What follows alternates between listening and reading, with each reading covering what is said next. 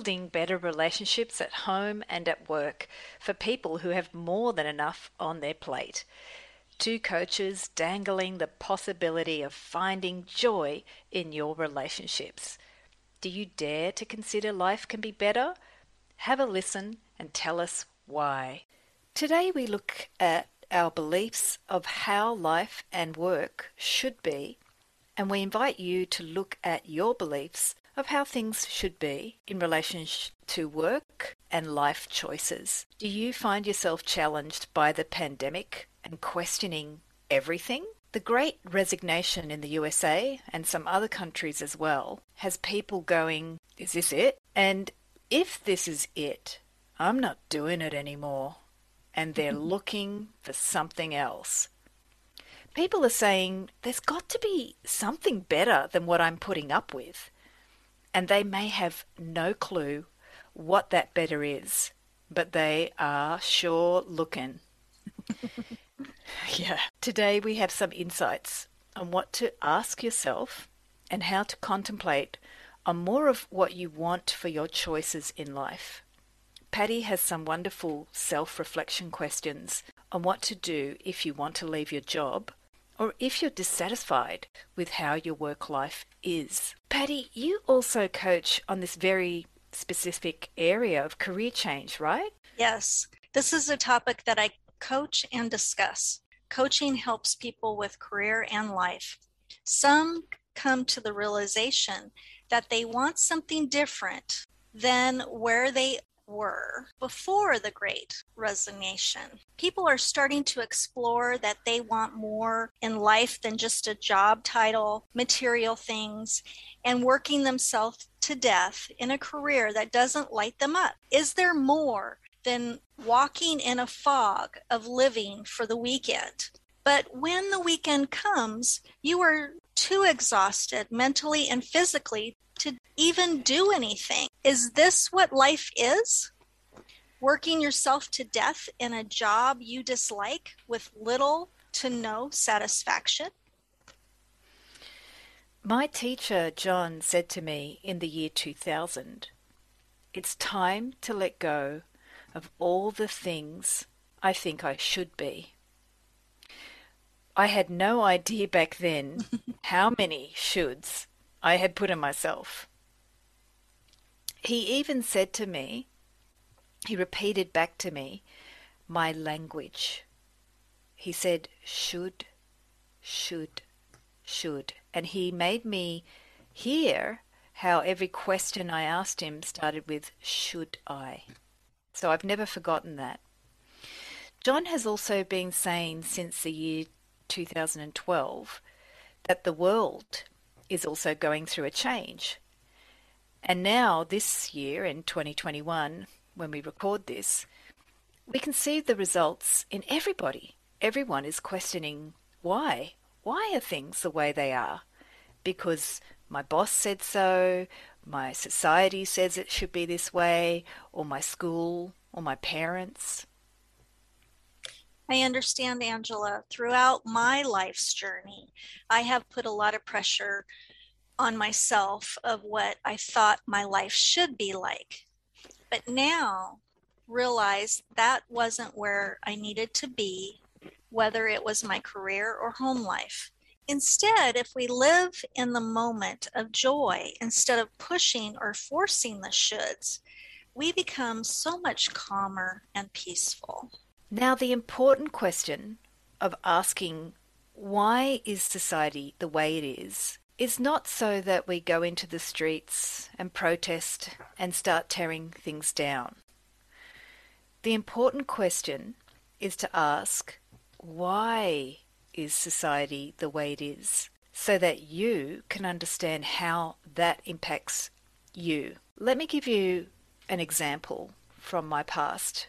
When I left university, I thought I had to get a job. So I got a job as a clerk in a courthouse, a family courthouse. So it gave me a job in an area I'm fascinated by, family and relationships, but it had nothing to do with my drama and communications degree, except I got to see a lot of family drama. I'm sure you did. yes. Oh my gosh, there's a whole television show in there. I saw how the Australian government tries to fix family problems with little success, and how the problem of relationships is much bigger than what a government system can solve. Angela, with that job, I can imagine you saw and experienced why relationship coaching is so important. Oh, yes, I did. I saw the dysfunction of relationships. You may not believe this, but it's true. We had parents who were very dysfunctional. Either they abused their kids or they were experiencing mental health, drug addiction, or complex trauma that made them unable to be a parent through no fault of their own. They just didn't have a stable way to look after themselves, let alone a child. Those parents from different regions of Sydney would hook up in the foyer of the courthouse while awaiting their different trials. So we had the shock of seeing new children born to two different dysfunctional parents who couldn't parent because they had met in this very system that was supposed to help people who weren't able to safely parent. And I saw a lot of expectations on the social workers, the lawyers, and the court to fix problems that really are not legal issues. Some of my friends were the social workers and the lawyers, and I saw how they worked above and beyond and sacrificed themselves to help the kids and the parents after a while, the office staff, myself and the other office staff, started to rate how long the social worker would last. I saw them come to work with puffy eyes, no sleep, trauma from seeing kids and families in trauma. And I saw how big their hearts were, how they managed crisis. Sometimes they didn't manage the crisis very well, they made a lot of mistakes. And I used to see social workers argue and fight with each other about that. But I saw how, even if they didn't agree on how they should do the job, they managed to do that job and they weren't doing it for money. They were just desperately trying to help and do some good with families in, in really a lot of distress. So I learned in that job a lot about sacrificing yourself for what you think is the greater good in that job. And also, I learned how to not sacrifice but find a better way to be of service. I saw lawyers struggle with that a lot. And I saw some lawyers go against the very fibre of their being when they were actually defending parents who were abusers of children. Yet they put aside their personal story to be of service. And for a few lawyers, eventually that actually got too much. So a lot of the people I met in that job taught me about service, dealing with your personal drama and your personal demons and getting on with the job because there were children and families who were suffering. And I used to watch the workers and think, you're suffering too. Is that the only way to solve these family problems? So that did lead me to working on relationship coaching. But back to the why of myself. Why did I get that job as a clerk, which had nothing to do with what I wanted to do. So here are the reasons I had, and maybe you can recognize yourself in some of the reasons. When I left university, I knew I had to get a job. I wanted to get my dad off my back because he was complaining about me getting a job. I wanted to feel like I was doing something. I thought I couldn't get a job in the arts, and this job was better than nothing. I had been doing community theatre, but there was no money in it, and I thought this job would pay for my creative lifestyle. So this clerk job was the longest that I had, about eight months. And what I learnt from all of my reasons was that if I listened to my shoulds, I should get a job for this reason or that reason, then I'm not coming from the best place for me. Or for the right place for me to experience all that I came to experience. So if you're young and you're starting out, I'm not saying that you should just do your dream job and only take a job in what you love to do. Sometimes you do end up in jobs for reasons other than living some perfect life or some dream job. Sometimes you just get a job to meet a lifelong friend or to learn what you don't want to do. That's important. But the lesson for me from my first job out of university has been so important to understand how I should myself out of happiness, not just in my career, but also in all my relationships, based on beliefs of how life should be and how I should do life, which actually has nothing to do with who I really am. I love that. Patty, can you share some reasons you took certain jobs when you were young? It was about the money. You know, I was a young parent and I needed, we needed money, we needed stability, you know, security, we needed health benefits. So I took jobs that, um, for that reason, and kept moving up because that's how you would earn more money. And there was times where you know i felt that that job wasn't feeding me when i say feeding me i mean i was struggling internally with the job and my personality or what I wanted, my shoulds. But I stayed because I needed to for my family. So, what if you have shoulded yourself into a life or career that you realize five, ten, or 20 or 40 years later that you really didn't need to do or feel good doing? Do you live in regret? That's a pretty awful place.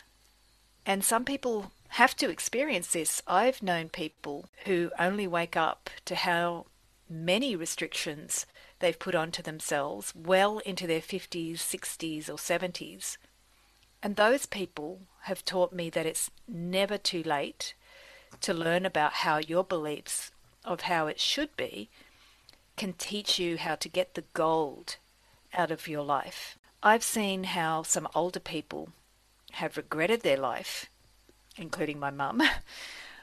I saw also that regret can be a phase or experience that you have to go through to get a very strong emotion to the forefront, like anger, frustration, hurt, so that you move through that intense emotion to finally see where the choices you made didn't work out and that you're okay. And that's a very important lesson I've been there. I had the opportunity of waking up in my 50s, retiring from a job that gave my family health insurance benefits and security, which was what I needed while raising a family.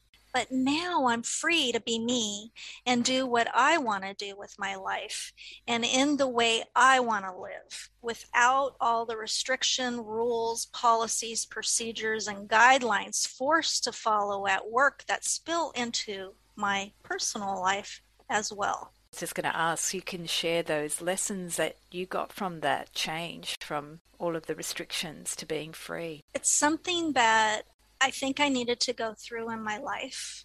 I was always a rule follower, a people pleaser, all of those things. And I learned a lot of lessons by working in position where you have to follow a lot of rules, regulations, guidelines, and you have to be the certain way. And it's made me a happier person now that I don't have to be that other person anymore. I can just be me. And the lesson that I learned is sometimes you have to go through a lot of crap to get to happiness.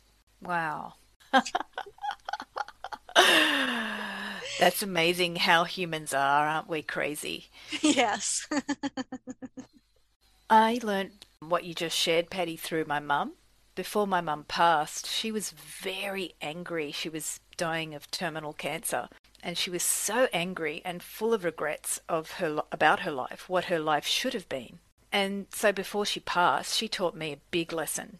She taught me that living a life for others trying to live up to their expectations and beliefs of how she should be is not a life at all. It's a life of sacrifice. It's living a life for others and avoiding living the life you want. So she taught me such an important lesson. Life is not about living a perfect life. It's about understanding what you came to live. And most of the time, that has nothing to do with your job title, position, or career, and is always to do with the people you meet, the relationships and connections you foster in your work and home life, and with the other people in your world, your community, and the planet itself. Yes, I agree, Angela. Too many of us have lived for the job title, position, or career, and it became everything to us. Then one day it is gone or taken away. You gave everything to that career and had no room for anything else. Then it's gone in a blink of an eye. You may have a nice house with a beautiful furniture, but is it really a home? You think, what now?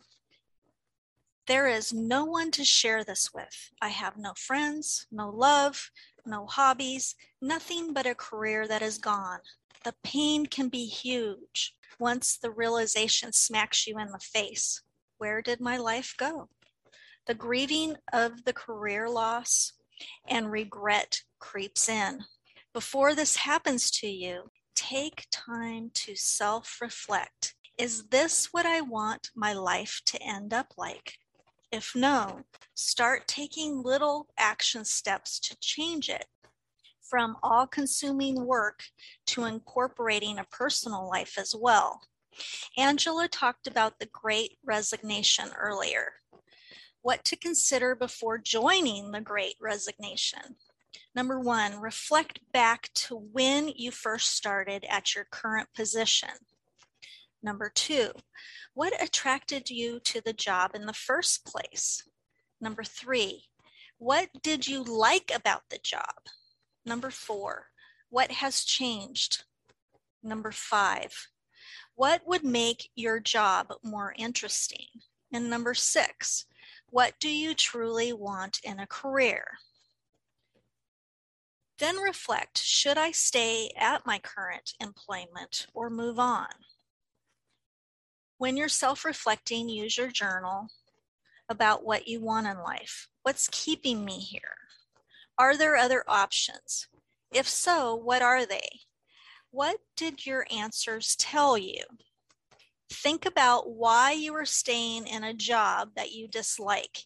Is there something better for me? What lights me up?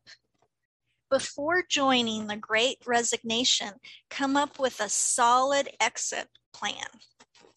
Whatever decision you make to either stay or go, focus on what kind of trade or career you really want and prepare yourself for that.